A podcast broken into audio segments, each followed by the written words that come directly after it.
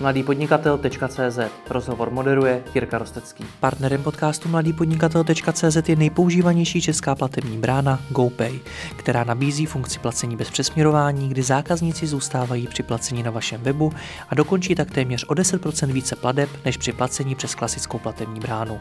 Více o tom, proč GoPay věří přes 12 000 e-shopů, najdete na www.gopay.cz.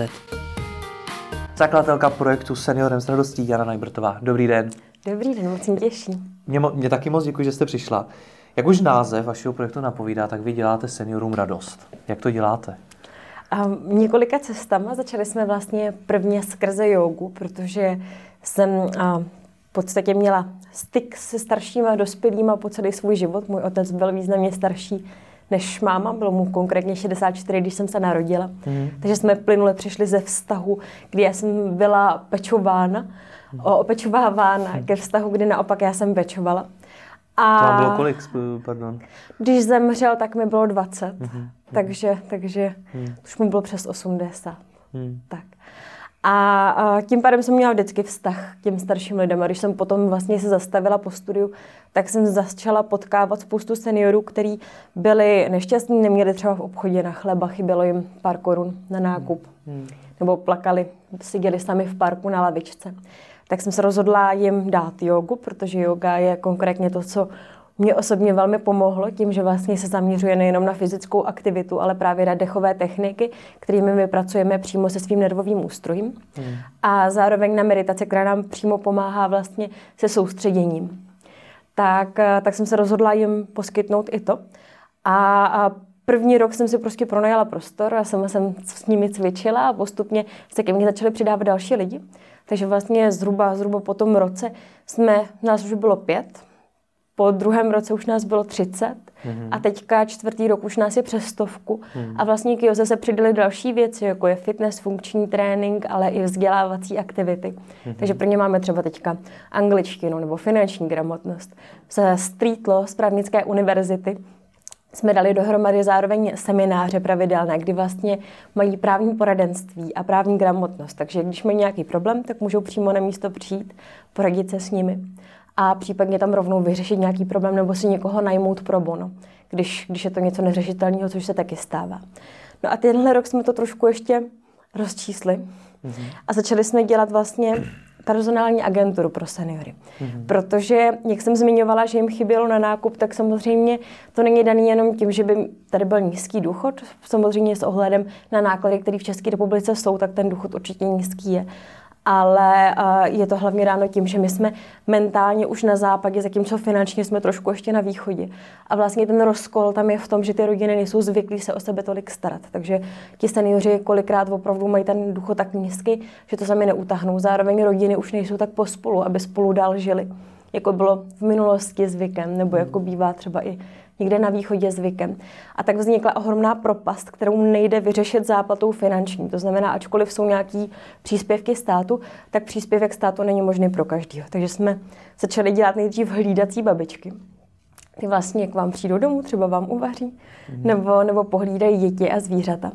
A postupem času se ukázalo, že vlastně ten zájem ze strany seniorů není ani tak o tu domácnost, ale o firmy. Takže jsme udělali dvě sekce. Jedna je pro odborníky. Máme tam například business konzultanty, headhuntery a tak. A ti jsou vlastně seniorní konzultanti.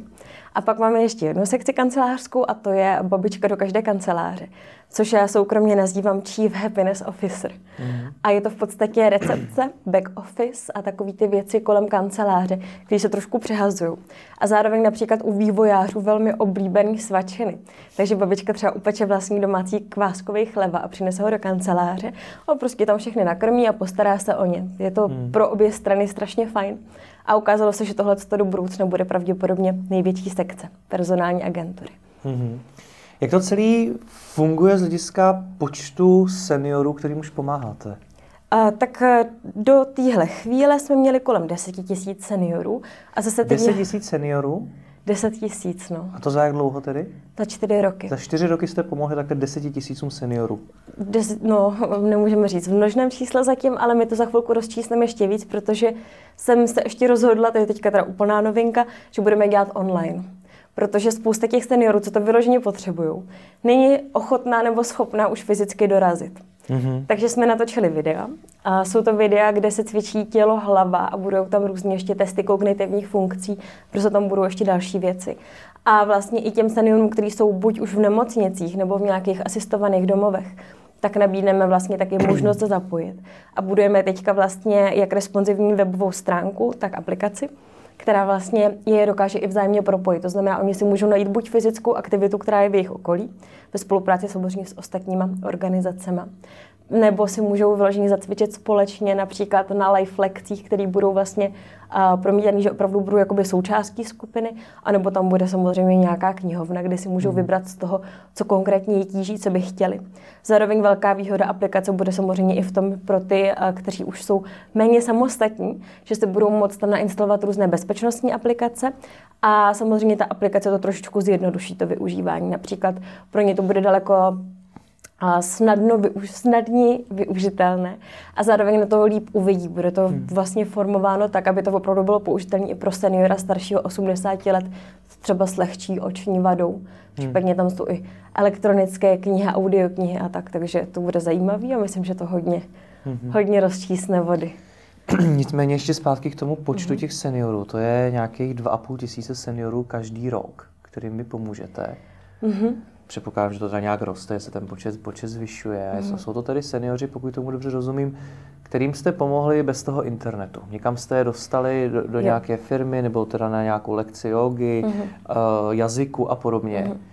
To je strašně velké množství lidí. No, když se na to podíváte, tak až tak moc velký není. Z celkového počtu ne, jo. ale na jednu neziskovku, která funguje, funguje čtyři roky, je to poměrně velký číslo. No, my, jako určitě to je velká výhoda, že opravdu pracujeme s těma lidma i fyzicky, že vlastně nejsme, nejsme vázaní jenom na jednu sekci, ale vlastně, že to je opravdu komplexní. A my máme totiž ty aktivity pravidelně, takže opravdu mm. každý týden, týden co týden jsou pravidelné aktivity, kam dochází i víc než 20 seniorů vlastně na jednu lekci. Takže ono to samozřejmě potom se napočítá, protože těch týdnů je 50 hmm. a ty seniori se samozřejmě trošku střídají. Pak máme akce ještě jednorázový, který děláme a ta agentura, to je teďka poměrně novinka, to vzniklo vlastně až tenhle ten rok. Hmm. Takže to, to všechno teprve vzniká, teprve se to formuje a je to taková jako poměrně neprobádaná voda, protože vlastně v, takovým, v takové míře a tímhle způsobem v podstatě žádná organizace na světě zatím nepracuje. Takže zatím jsme takový jako průkovníci v tomhle. Aby dostávala ty lidi do těch firm. Uh, no, Nějaký personální agentury jsou například v Rakousku, je organizace s názvem Vizr mm. a oni jsou, oni jsou v podstatě na tohle zaměřený, mají to moc hezky udělaný ale je to v podstatě všechno online. To znamená, že ten styk s tím seniorem tam takový není. Zatímco my tím, že máme vlastně i aktivity vzdělávací pro ty seniory, tak opravdu máme s nimi styk, že je známe a můžeme tam tím pádem vybrat opravdu člověka, který se na to místo hodí. Takže zatím ty seniory, které jsme dohazovali vlastně na nějaká, pro nějaké pracovní pozice, tak opravdu byly lidi, které jsme se s nimi fyzicky sešli, fyzicky jsme s nimi měli kontakt a byli jsme schopni jim například nabídnout i vzdělání, protože třeba co se týče dětí, tak s dětmi se nemůže dostat do styku každý. Je třeba kurz na to, rekvalifikační pro péči o dítě do tří let. Takže my, my vlastně i díky tomu to můžeme nabídnout, což třeba ty konkurenční organizace zatím nemůžou. Tak hmm. uvidíme, jak se to vyvine. Věřím tomu, že to bude větší a větší téma, protože samozřejmě těch seniorů je ohromné množství a pro představu v Čechách pobírá starobní důchod 2,5 milionu lidí, takže to je hodně. Teď to číslo 10 tisíc vypadá zase strašně malý. Maličký najednou, přesně tak. Nicméně pojde to s tím osobním stykem dál, protože i tak mm. je to strašně velký kvantum lidí a nelze všechny poznat osobně. Nepůjde.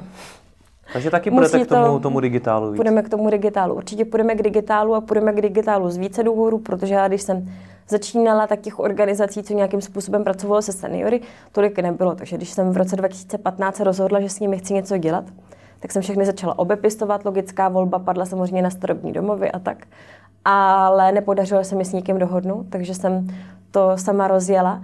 Na druhou stranu v dnešní době už těch organizací, které se zabývají cvičením a všem možným je strašné množství a většinou na to mají velké dotace. Zatímco my vlastně dotace nebereme, my si na všechno vyděláváme, takže my uh, si myslím spíš tady to přenecháme těm organizacím, co to dělají takhle jakoby profesionálně a, a mají na to ty fondy a naopak se budeme snažit zaměřit spíš na to, aby to se ta energie netříštila, protože samozřejmě tím množstvím tak spousta lidí dělá spoustu věcí, které už někde fungují.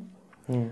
A to si myslím, že je zbytečné, aby jsme se do toho taky zapojovali. Takže spíš budu vidět ten cíl můj následující v tom, jakoby spojit ty aktivity, ukázat těm seniorům opravdu, kde jsou ty aktivity a dát jim možnost si vybrat a pokud nebudou schopní si vybrat z toho, tak jim nabídnout tu online alternativu, která je možná z domova a hmm. která je schopná propojit ještě další prvky, různé péče a tak. Nejste v takovém tom boji mezi kvantitou a kvalitou?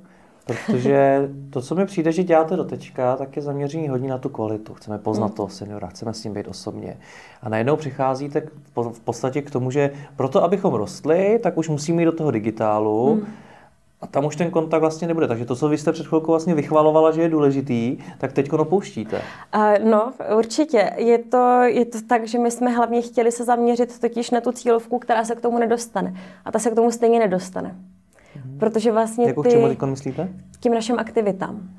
To znamená, že ten člověk, který, kterýho my jsme chtěli oslovit těma aktivitama, tak je ten senior, který ty finance nemá, který ty příležitosti nemá, jenže bohužel ten člověk, který tohle nemá, tak většinou nemá ani to sebevědomí a tu odvahu výjít zpátky ven do toho světa. Mhm. Takže on potřebuje trošku pomoc. Takže ačkoliv my jsme pomohli ohromnému množství seniorů, tak když se reálně podívám zpátky, tak ty lekce, které vlastně doteďka byly bezplatné pro ně, z větší částky využívali ty seniori, kteří už je stejně využívali někde jinde. To znamená, chodili na univerzitu třetího věku.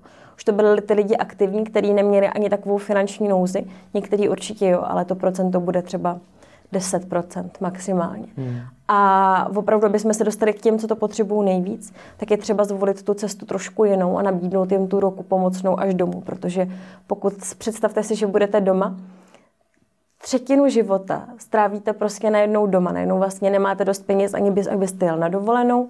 Musíte si rozmyslet každou kávu, každý setkání s přáteli. Těch přátelů ubývá a vlastně ubývá i možností výjít ven. A pokud takhle strávíte několik let, tak vás to samozřejmě ovliví. Takže aby jsme se k těmhle lidem dostali, musíme, musíme zvolit jinou cestu. A zase se vracím k tomu, my nebereme dotace, my si na sebe vyděláváme sami. Takže pro nás je to trošku něco jiného. Pokud někdo pobírá několik milionů ročně dotace a může si dovolit pomáhat 40 seniorům, tak je to fajn, ale pro nás to možný není. A já si myslím, že ty dotace postupem času stejně budou daleko problematičtější. Hmm.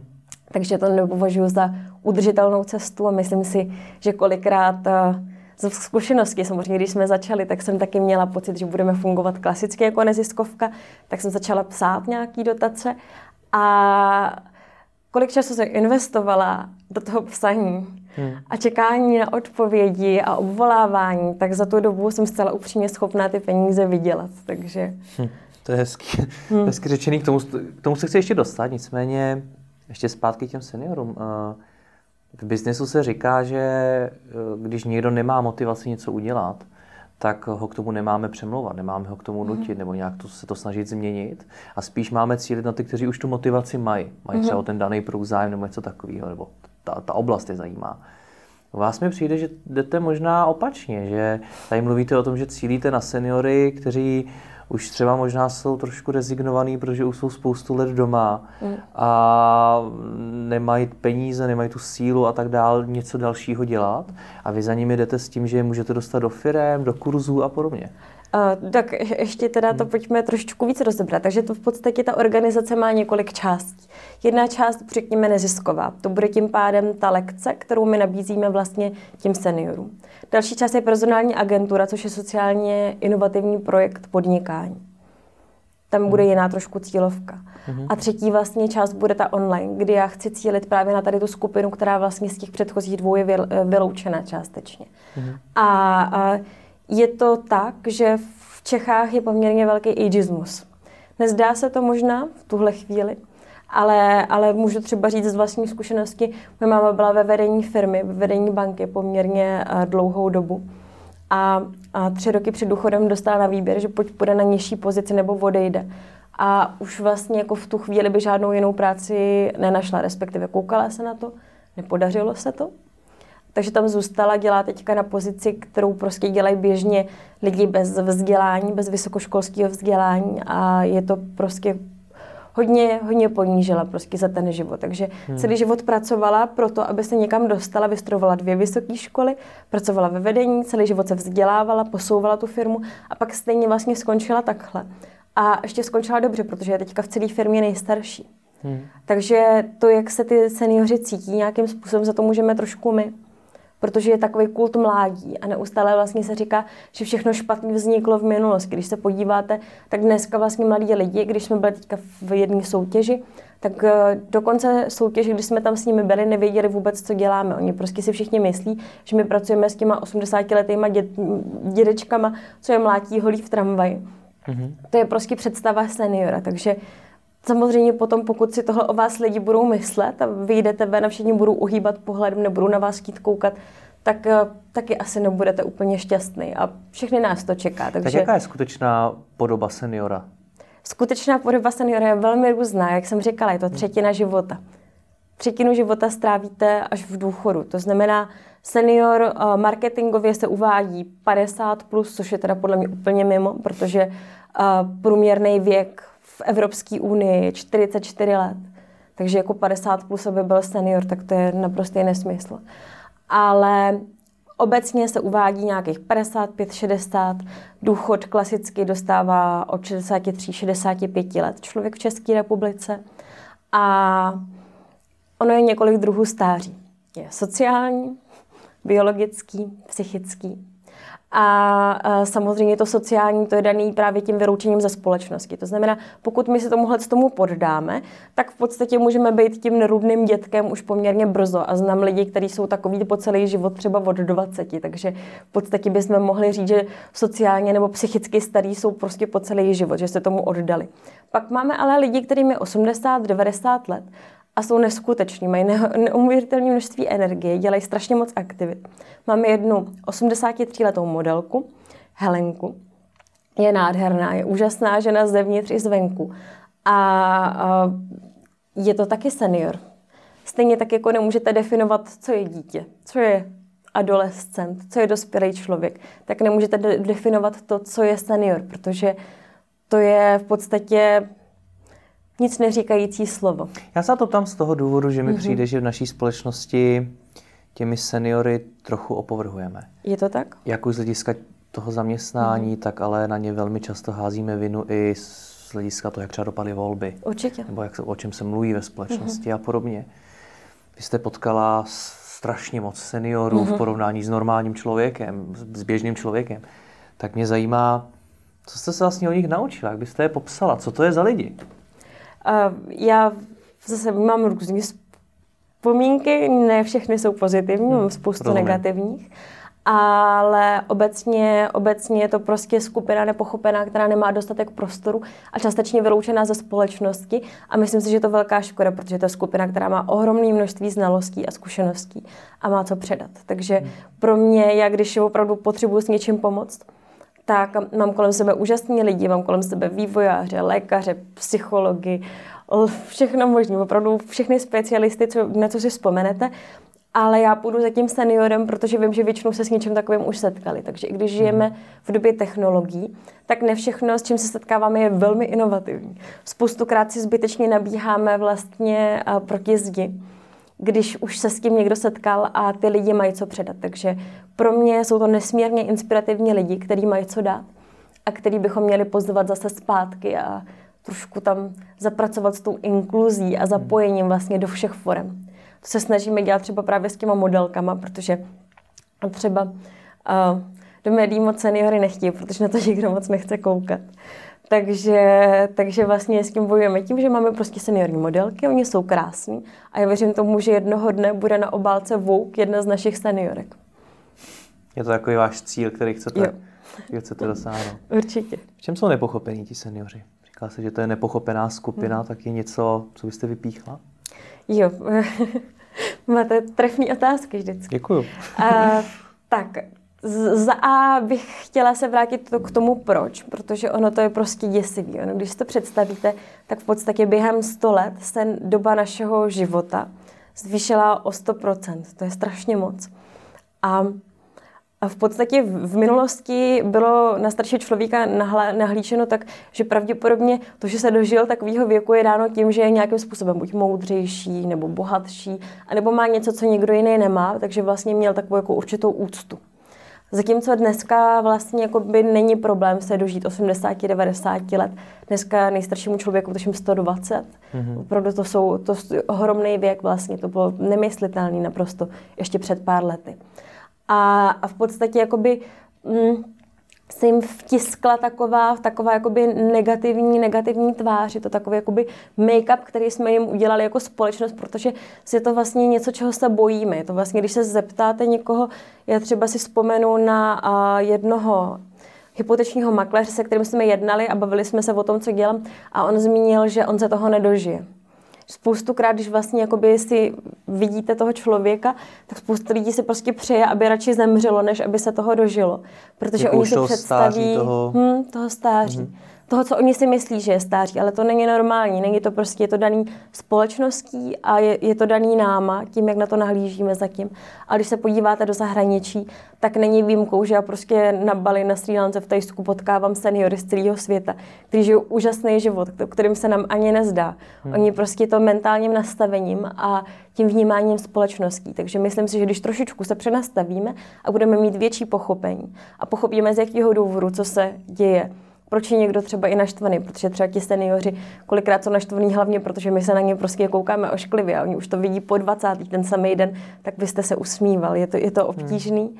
ale uh, bude se to měnit? Určitě se to bude měnit, seniorů bude víc. A je jenom na nás, jak s tím naložíme. Věřím, že s tím naložíme dobře. Vlastně nikdy nenapadlo, že se na to zeptám. A rozhodně mm. mě nenapadlo, že se na to zeptám někoho ve vašem věku. Ale když popisujete, co si tam ten eh, člověk, která myslí o stáří, mm. že se toho ani nedožije, tak co to je stáří? A, tak, říká se degenerace organismu celková. A já to považuji za fázi života prostě. Stejně tak jako fáze života. Dětství, růst. Tomu rozumím, ale jaký je, hmm. protože pokud se tolik lidí podle vás bojí, že se toho ani jako hmm. nedožijou, že říkají a podobně, tak si pod ním asi představují něco, co je asi neláká. Říkám, většinou si představí starého komunistu, co je zmlátí v tramvaji holí. Opravdu, tak, opravdu jako... takhle Češi vnímají stáří podle vaší zkušenosti? Uh, ne, nemůžu říct, že 100%. Jako hmm. dneska naopak ti mladí mají velmi pozitivní stav a vztah a myslím, že to hodně rozhýbou. Hmm ale je to individuální, záleží v jaký socioekonomické skupině se pohybujeme. Hmm. Hmm. Ale jako obecně spoustu lidí opravdu, když se představí stáří, tak si představí toho člověka v té tramvaji a, a opravdu to v nich vyvolává velmi negativní pocity. Myslím, že je to hlavně daný tím, že oni se třeba jakoby už nesetkávají s těma seniorama. Jak jsem říkala, že hmm. s tím mým otcem, tak jsme se vlastně přesunuli z té role eh, pečovaného do pečujícího tak to je vlastně fáze, do které se spousta lidí už dneska vůbec nedostane. Tím pádem vlastně oni jediný, co vidí, tak je ta babička, co jim už po 20. říká stejný příběh u nedělního oběda. Mm-hmm. A nebo dědeček, který je v domově seniorů, oni tam jednou za půl roku přijdou, zamávají mu, dostanou pětistovku a jdou, jdou zase pryč. Takže to samozřejmě vytváří ten problém, protože my se s tím nesetkáme a nevidíme, že je normální si vlastně tu roli vyměnit, že pečovaného se stává pečující. To je normální, to je prostě způsob, mm-hmm kterým se to tak dělalo. A ta poslední fáze, ta závislost u toho seniora, není uh, klasickou součástí stáří. To je v podstatě taky nový vynález. Že jsme se dostali do fáze, kdy jsme vlastně už tolik uh, tak daleko zdravotně, že se prostě dostaneme do té fáze, na kterou se nikdo nechce koukat, myslím tím mm-hmm. už stařeckou demenci, Alzheimer a různé nemoci. Ale, ale uh, to dřív nebylo úplně standardem. A do dneška jsou lidi, kteří jsou opravdu aktivní, kteří se o sebe celý život starají, kteří nepřestali vlastně se snažit. Každý den prostě vstanou a něco dělají. To je to, co to odlišuje a to, proč ten člověk většinou dojde až do konce pokojně. Mm-hmm. No ten nezájem, o kterém se v podstatě bavíme, tak ale nepřichází jenom z té většinové společnosti evidentně, ale i od těch domovů důchodců. Mm. Že vy jste tam předtím zmínila, že jste je obvolávala a že nikdo o vás neměl zájem. Mm. Trošku nehraje. Proč? tak. uh, Nastupuje po nevím, ta otázka. Jak, jak moc tady mám mluvit otevřeně. jak chcete, to je na vás. Uh, je to rutina sociální zaměstnanci, zaměstnanci v sociálních odvětvích strašně často vyhoří, protože vlastně ta odměna za jejich práci je strašně malá. Hmm. A ta úcta, kterou k ním chová veřejnost, je téměř nulová. Hmm. To znamená, když to představíte, tak třeba zdravotní sestry, a tak po změně zákonu, tak vlastně sestry, které měly jenom střední školu, tak vlastně najednou mohly začít pracovat jenom právě v těch LDNkách a v těch domovech seniorů. Takže oni místo svojí vesněné práce najednou začali utírat lidem začky. A, a samozřejmě chápu to z jedné strany, že to opravdu vyvolá tu nevoli, že to vyvolá negativní pocity v tom člověku, že ten člověk vyhoří a nemusí se chovat ošklivě, jak se ukázalo vlastně ve slunečnici v Ostravě. A je to strašně častý. Osobně jsem se s tím setkala jak právě s otcem, který potom zemřel v domově seniorů, tak s babičkou, která měla Alzheimera. A v obou případech, ačkoliv se jednalo o soukromí zařízení, tak vlastně e, za A nás okrádali, za B k ním se chovali špatně. A za C se třeba stalo, když už táta byl úplně mimo, tak mu tam pustili takzvaný šmejdy. Tam prodávali mm-hmm. koše potravinový za pět tisíc s jedním italským vínem, pár paštikama. No tak pozor, a... to už není ale o vyhoření, ne? To už není o tom, že tam ti lidé jsou ve špatných podmínkách, to už... Takové vyhoření se může hmm. promítnout různě na lidský psychice. Jako myslíte si, že to, jak přistupujeme k těm sociálním pracovníkům, je nutí až k tomu z tomu? Že já to si je... nemyslím, já si myslím, že to je komplexnější. Myslím hmm. si, že to není až tak černobílý. Hmm.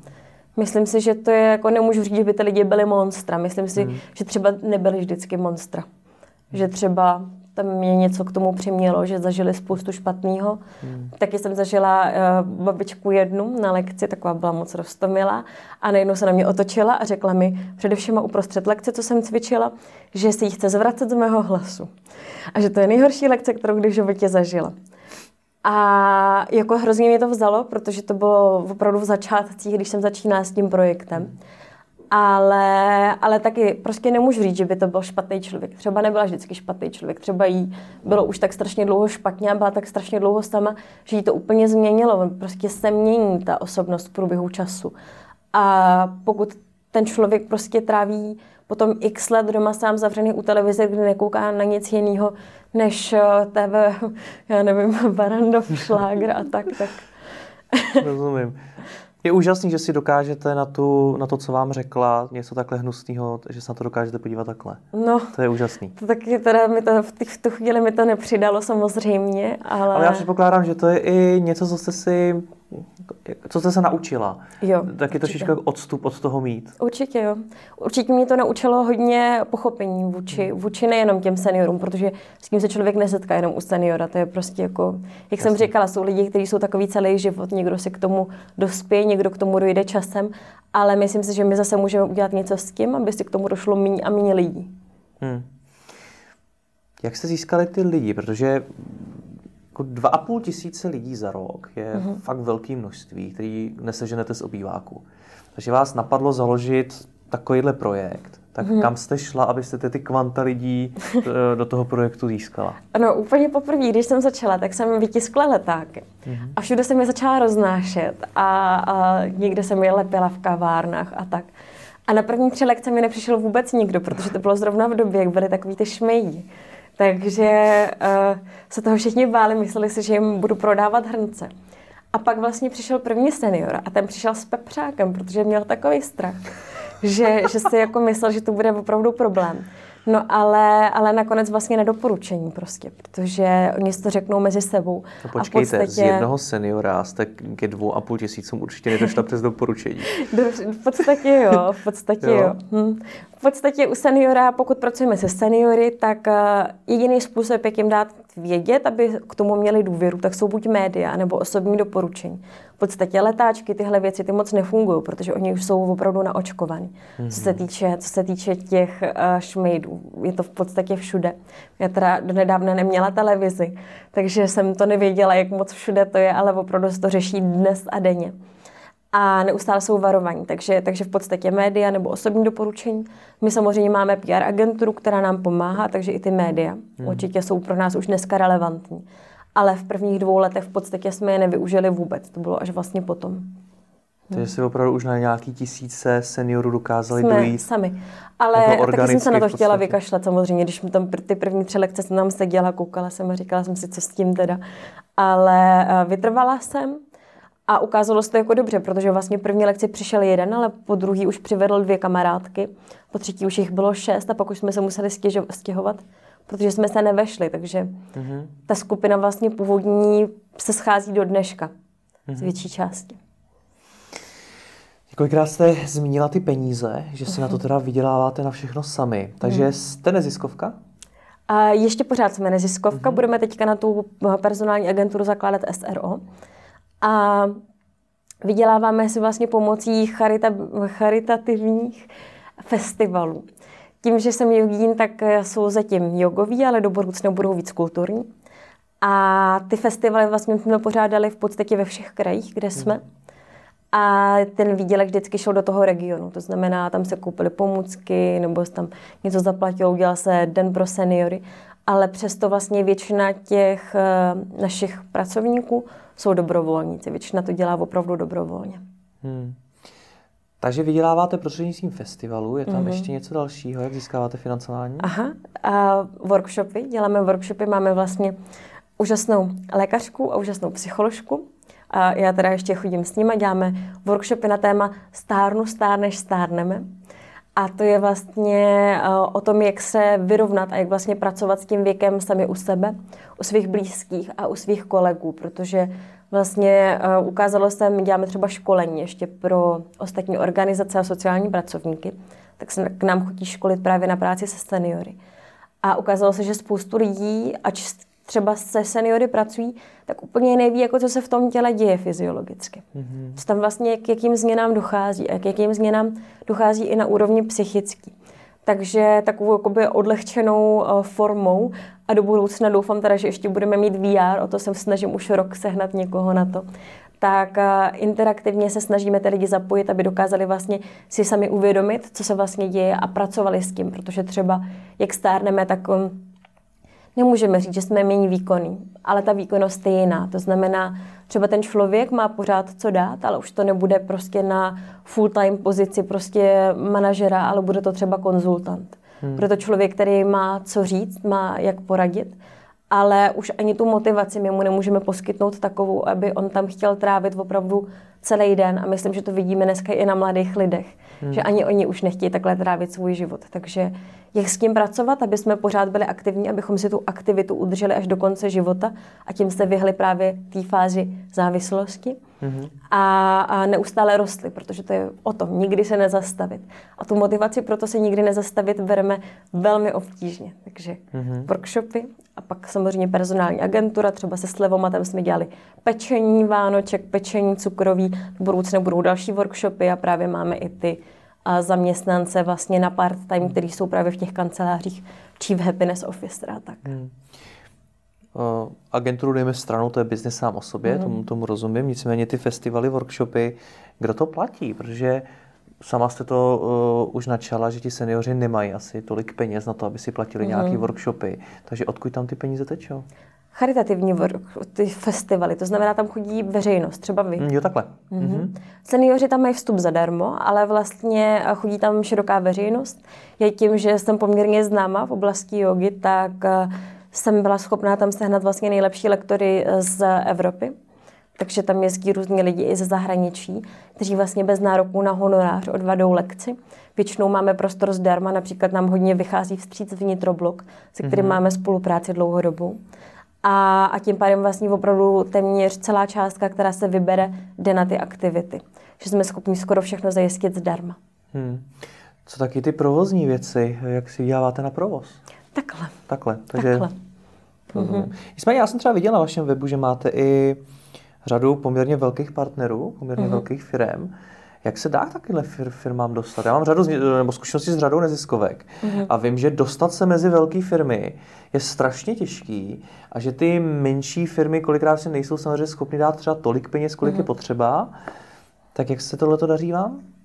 Většinou na osobní doporučení a, a málo kdy to funguje zvenku. Mám hmm. pocit, že asi ani jednou se nám nestalo, že bychom někam napsali a ono by to vyšlo. Třeba jsme měli teďka problém s autem, protože hmm. uh, vozím babičky ve svém autě třídvěřovém Volkswagen Scirocco, což je strašně nízký. Hmm. A, a dostat dovnitř babičku ještě docela dobrý, ale ven už je to opravdu obtížné. To znamená, třeba máme teďka ve čtvrtek akci s obchodním centrem Černý most a je tam strom splněných přání a tam vlastně budu vozit 20 seniorů. Za A je to čtyřimístný, takže to jako není úplně praktické. Za B opravdu, pokud mají třeba opravenou kyčel, mají tam nějaký problém zdravotní, tak je to hrozný. Takže jsme se snažili sehnat auto a prostě se nám to za ty čtyři roky nepodařilo. Nikdo nám ho nepůjčí, hmm. takže prostě platíme buď taxíky, anebo to děláme takhle. A kdo občas se nám přidá, tak, tak občas dělá taky taxikáře takhle. Ale není to lehký. Jako. Slyšeli jsme ne, podle mě z 99%. Mm-hmm.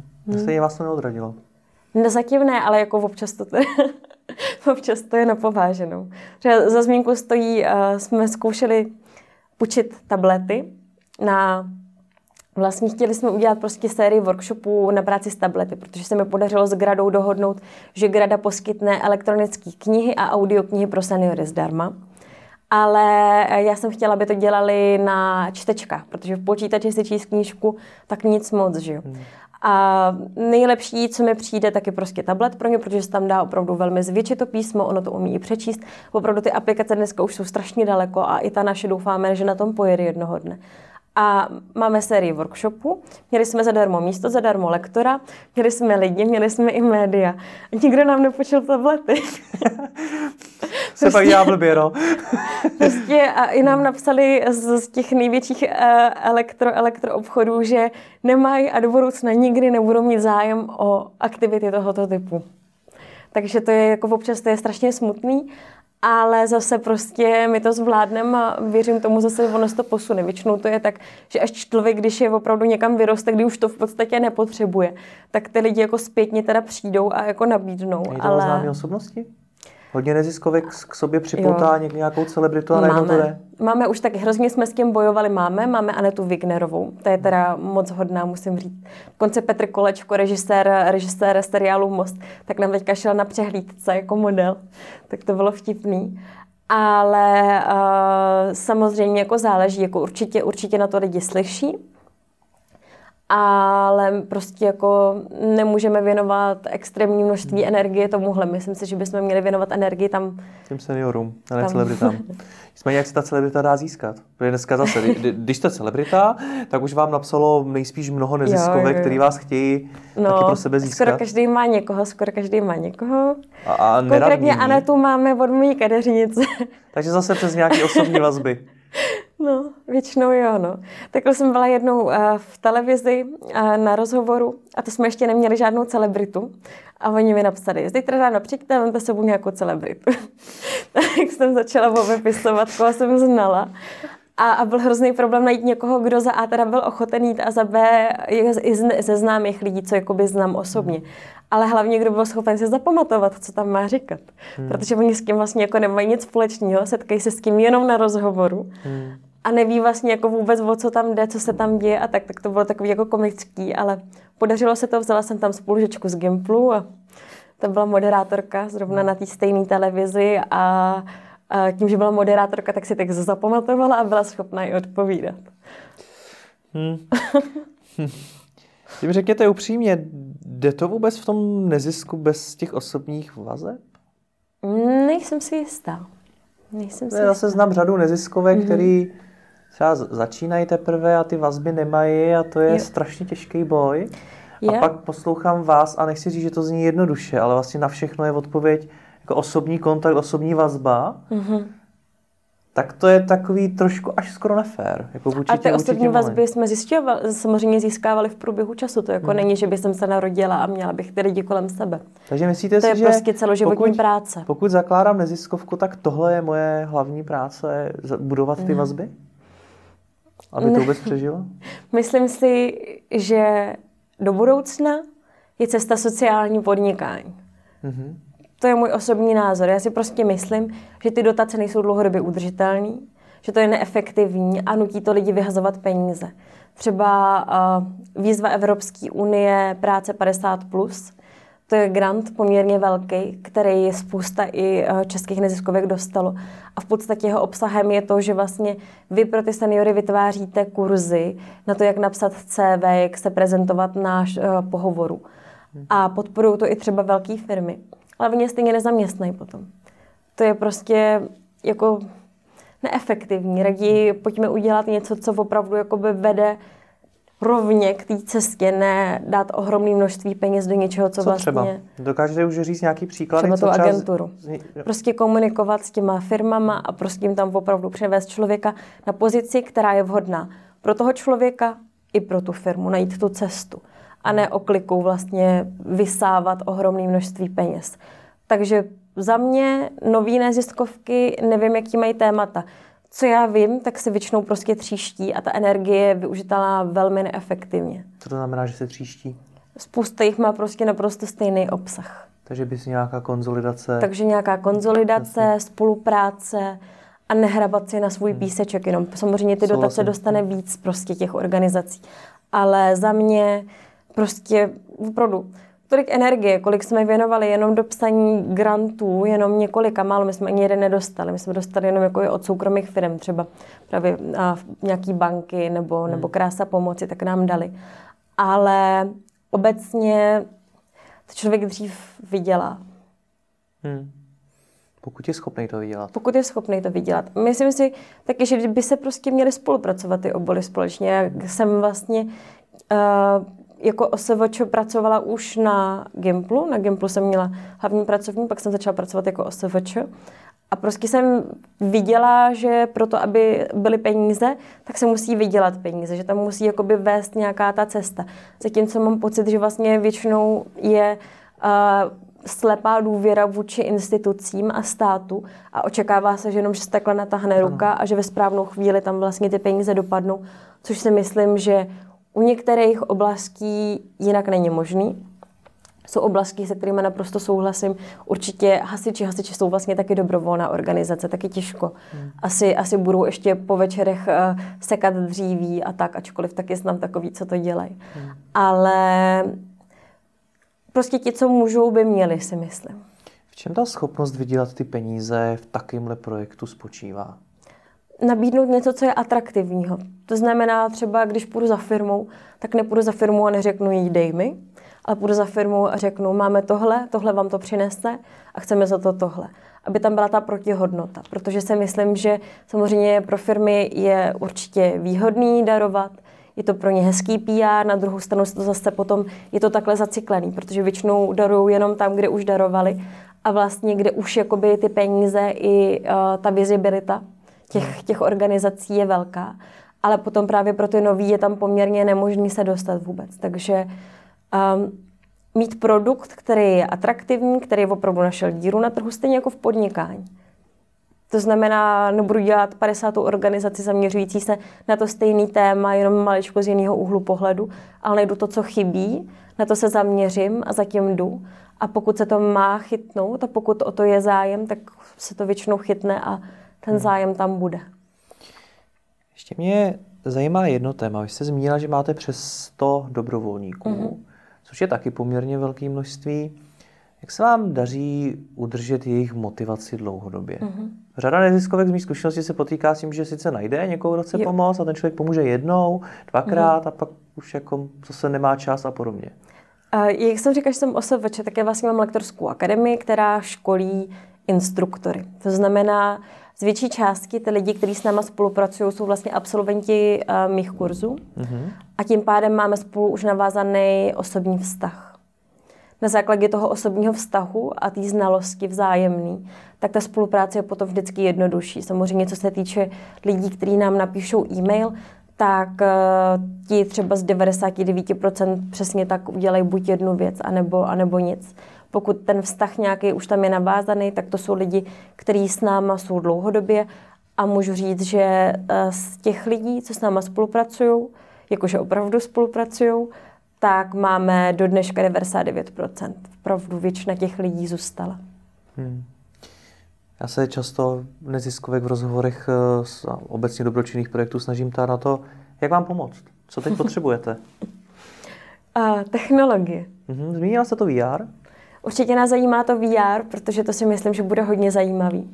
Tam vlastně konkrétně, jak jsem říkala, že máme ty workshopy, tak já mám takovou vizi, já jsem trošku vizionář a já mám vizi, abych si představovala a přála, a že bychom, že bychom v rámci těch našich workshopů mohli nabídnout právě i tu realitu virtuální, kdyby si mohli vyzkoušet a opravdu vidět ti lidi, jak to bude vypadat, když se o sebe budou starat a budou dělat to, co vlastně jako by bylo pro ně ideální, protože to, jaký my budeme mít stáří a konec našeho života je něco, co si v podstatě definujeme sami už teď. Hmm. To je jedno, jestli je nám 20, 15, 50, ale už vlastně v tuhle chvíli my si tvoříme svůj zbytek života. Pokud budeme jenom sedět v kanceláři a potom půjdeme jenom na pivo nebo si sednout dolů k televizi, tak samozřejmě se dá předpokládat, že ten konec života bude poměrně bolestivý. Zatímco, když budeme neustále aktivní a najdeme si něco, co nás ráno zvedne z postele a pro co žít, ať už to bude krmení kacheň nebo venčení psa a, a nebo já nevím, hraní šachu, to je, to je na každém, tak eh, to prostě udělá veškerou tu potřebnou změnu. Takže myslím si, že ty lidi, když to dokážou představit a uvidí to, jaký to je rozdíl, takže je to rozhejbe a že je to zvedne ze židle. Hmm. Zároveň samozřejmě, jak jsem zmiňovala auto, tak auto se pak hodilo. že potřebujete virtuální realitu, auto, co dál? a samozřejmě schopní lidi. Hmm. To vždycky. Schopní lidi, nadšený lidi a lidi, co uh, chtějí vidět, že jejich práce přináší změnu. Čím nestačí sedět od 9 do 5 tak v kanceláři, ale hmm potřebují, aby viděli opravdu, že se to posouvá, že se to mění. A ono se to samozřejmě nemění vždycky rychle, ale postupem času prostě formujeme tu planetu. Super. Já vám moc děkuji za to, co děláte, děkuji za rozhovor a ať se vám Já daří. Taky. Děkuji vám moc krát.